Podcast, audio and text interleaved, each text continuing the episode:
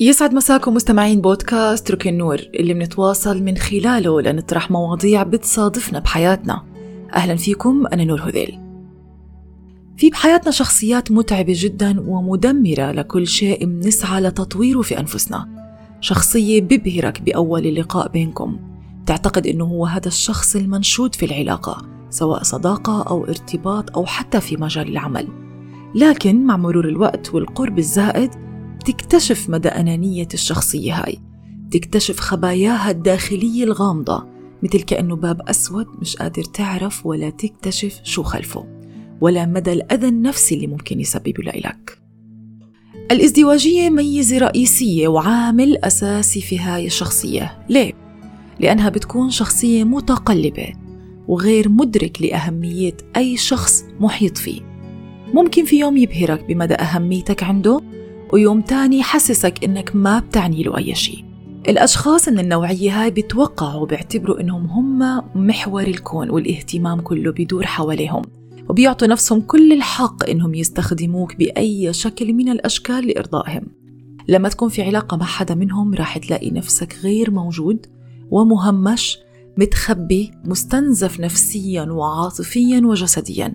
وما عندك شيء تقدمه لتحس إنه إله قيمة أو تقدير عندهم. ودايما بيحاولوا يرموا كل اللوم عليك ويوصلوا لك إحساس بالنقص وتأنيب الضمير. في فيلم بيتكلم حرفيا عن معاناة الأشخاص اللي بيتعرضوا بحياتهم لهيك شخصيات. الفيلم بيحكي عن رجل حب بنت جميلة وكان بيحاول يعمل أي شيء عشان يكون معها. وهي عملت كل شيء علشان تسعده وتضل جنبه وسند إله لأنها انبهرت بمدى حبه في أول العلاقة وتمسكه فيها. مرت الأيام من حالة الانبهار الغير منتهية والتضحيات العميقة المقدمة من الطرفين لإنجاح العلاقة. وتجوزوا. بس المفاجأة هو بدأ يتغير بعد فترة. اختلفت مشاعره تجاهها بدأت هي تشعر بالتوتر والخوف وبقلة الاهتمام وأنها بتستنزف مشاعرها بالمكان الغلط. وكان كل فترة بيبعد عنها أكتر وكانت بتنصدم فيه كل يوم أكتر بتحاول تفهم سبب التغير والاختلاف. بدأ يهينها ويقلل من قيمتها بنزعج لو انشغلت عنه أو حتى بدأت إنها تنتبه لنفسها وتطور من ذاتها في شيء هي بتحبه وتنجح فيه ويضربها ويأذيها نفسياً وانتقم منها بأنه قتل الكلب اللي عندها لمجرد فقط إنها بتحبه. وأخيرا هددها بالقتل. لما حاولت تطلب الطلاق وتبعد حاول إنه يعمل المستحيل إنها تضلها عايشة بمحيطه علشان يتغذى على أذيتها نفسيا ويرهقها عاطفيا ويستنزفها بكل ما في عندها من اللي تقدمه. لكن ما اكتفى بهاي المحاولات. عقله صار يتصور شغلات تانية.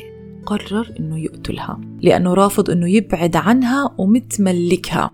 وهي غلطت إنها شافت منه كل هذا الشيء وعاشت معه وأعطته فرصة.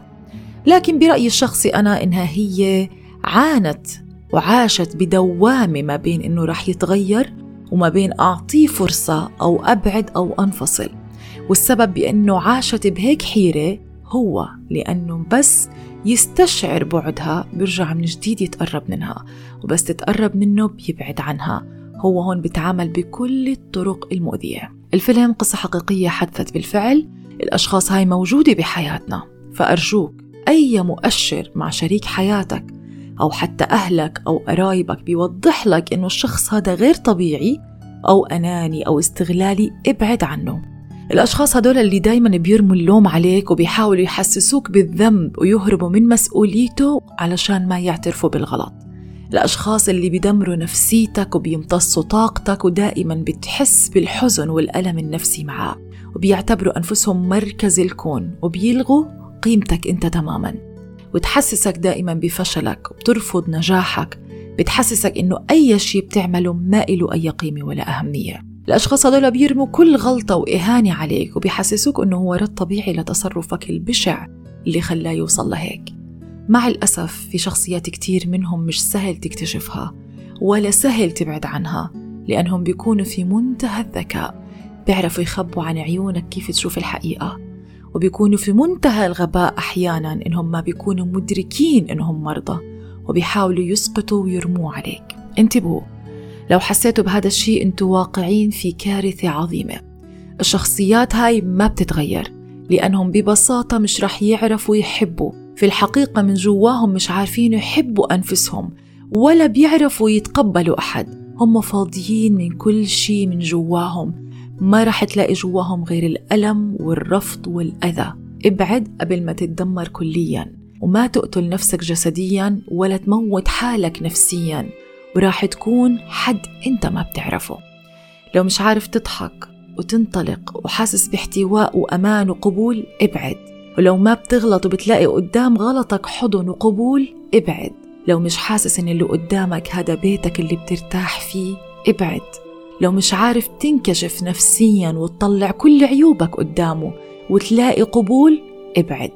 ما تسمح لحدا يشوهك نفسيا. ومن الحب ما قتل. تحياتي.